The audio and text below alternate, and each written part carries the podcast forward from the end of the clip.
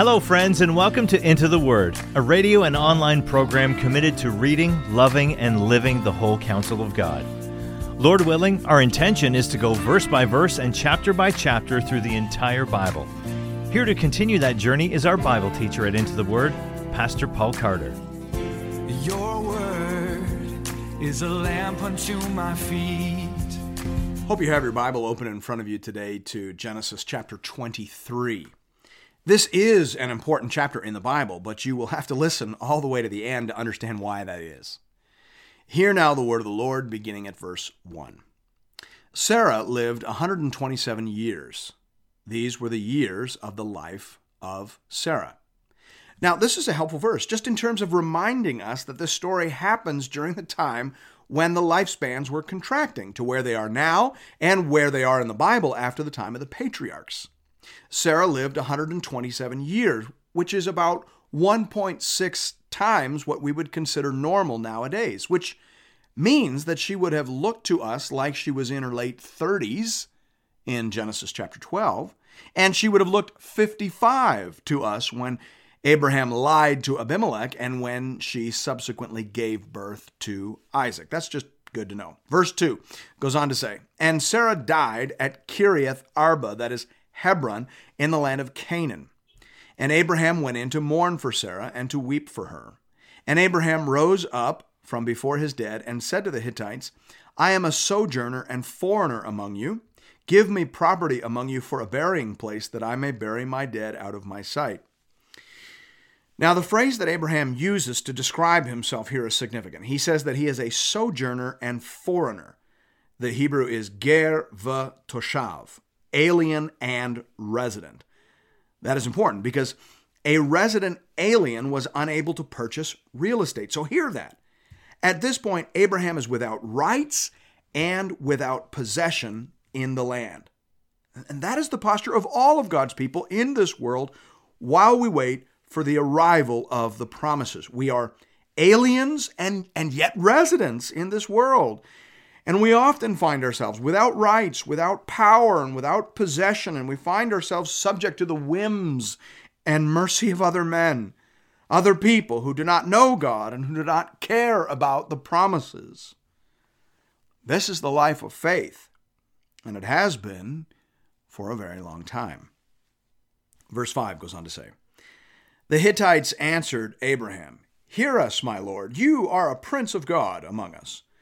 Bury your dead in the choicest of our tombs. None of us will withhold from you his tomb to hinder you from burying your dead. Abraham rose and bowed to the Hittites, the people of the land. And he said to them, If you are willing that I should bury my dead out of my sight, hear me and entreat for me Ephron the son of Zohar that he may give me the cave of Machpelah, which he owns. It is at the end of his field. For the full price, let him give it to me in your presence as property for a burying place. Now, Ephron was sitting among the Hittites, and Ephron the Hittite answered Abraham in the hearing of the Hittites, of all who went in at the gate of his city No, my lord, hear me. I give you the field, and I give you the cave that is in it. In the sight of the sons of my people, I give it to you. Bury your dead. Then Abraham bowed down before the people of the land, and he said to Ephron in the hearing of the people of the land, But if you will hear me, I give the price of the field. Accept it from me, that I may bury my dead there. Ephron answered Abraham, My lord, listen to me. A piece of land worth four hundred shekels of silver. What is that between you and me? Bury your dead. Abraham listened to Ephron. And Abraham weighed out for Ephron the silver that he had named in the hearing of the Hittites, 400 shekels of silver, according to the weights current among the merchants. Now, verses 5 to 16 preserve a fascinating example of ancient Near Eastern culture and etiquette.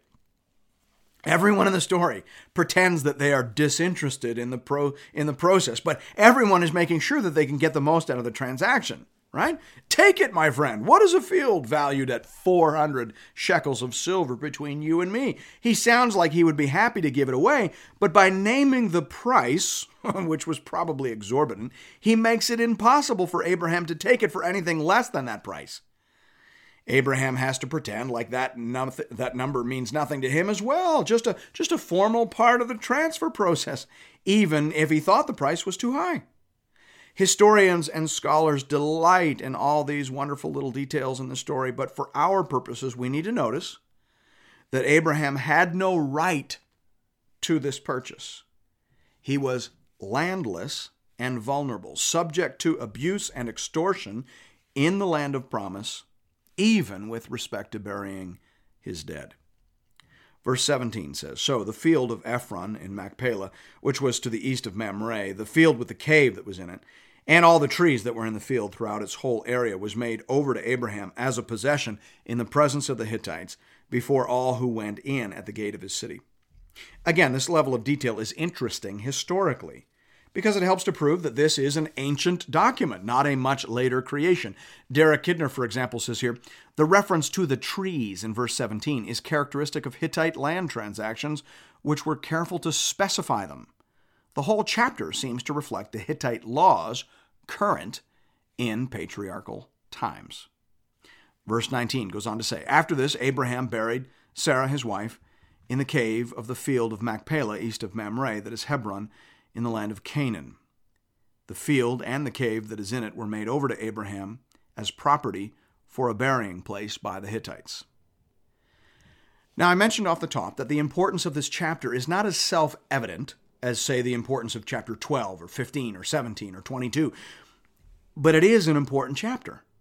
This chapter reminds us that the patriarchs and the matriarchs died in faith. They understood that because of the promise of God, not even death could keep them from inheriting the promised land.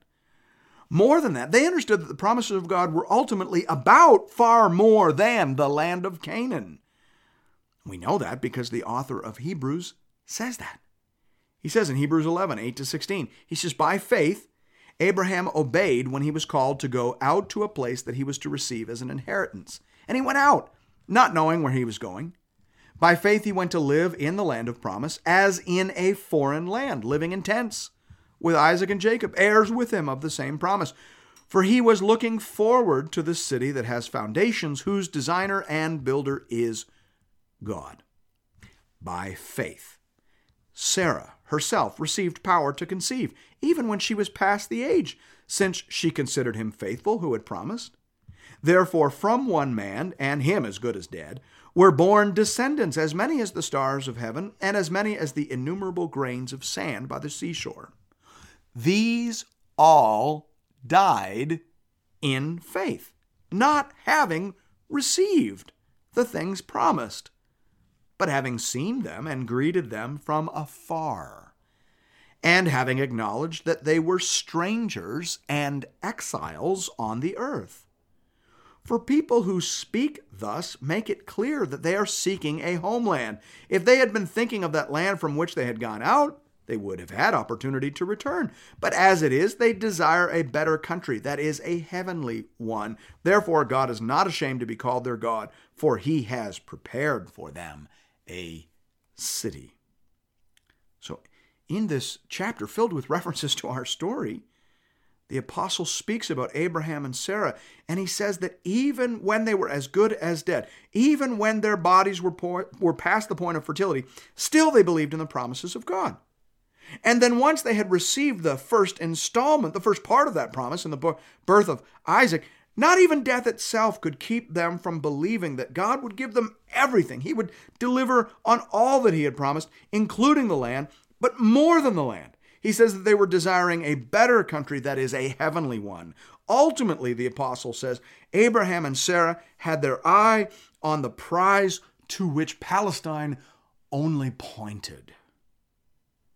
The land was a token of a greater promise still to come a heavenly country, an eternal city whose designer and builder is God.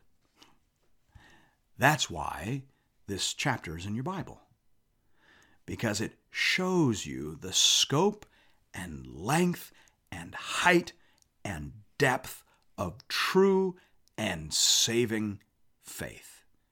Shows you a faith that has survived doubt, and delay and even death. Thanks be to God. And thank you for listening to another episode of Into the Word. If you've appreciated the Into the Word ministry, I'd like to personally invite you to pay it forward by supporting a mission project that is very close to my heart.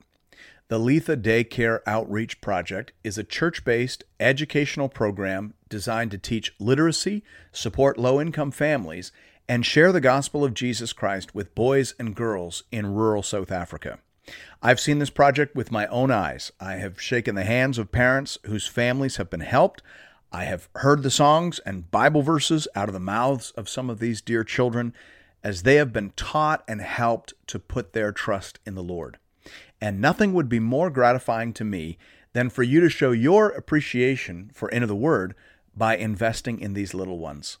You can do that in one of two ways. You can give through the Into the Word app or by visiting the Into the Word website at intotheword.ca. Just click on the Give tab and you'll find giving options for both Canadian and American listeners.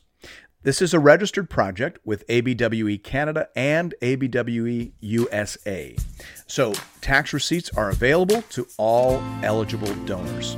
Just identify where you're listening from and click on the Fund button and select Letha Daycare Outreach.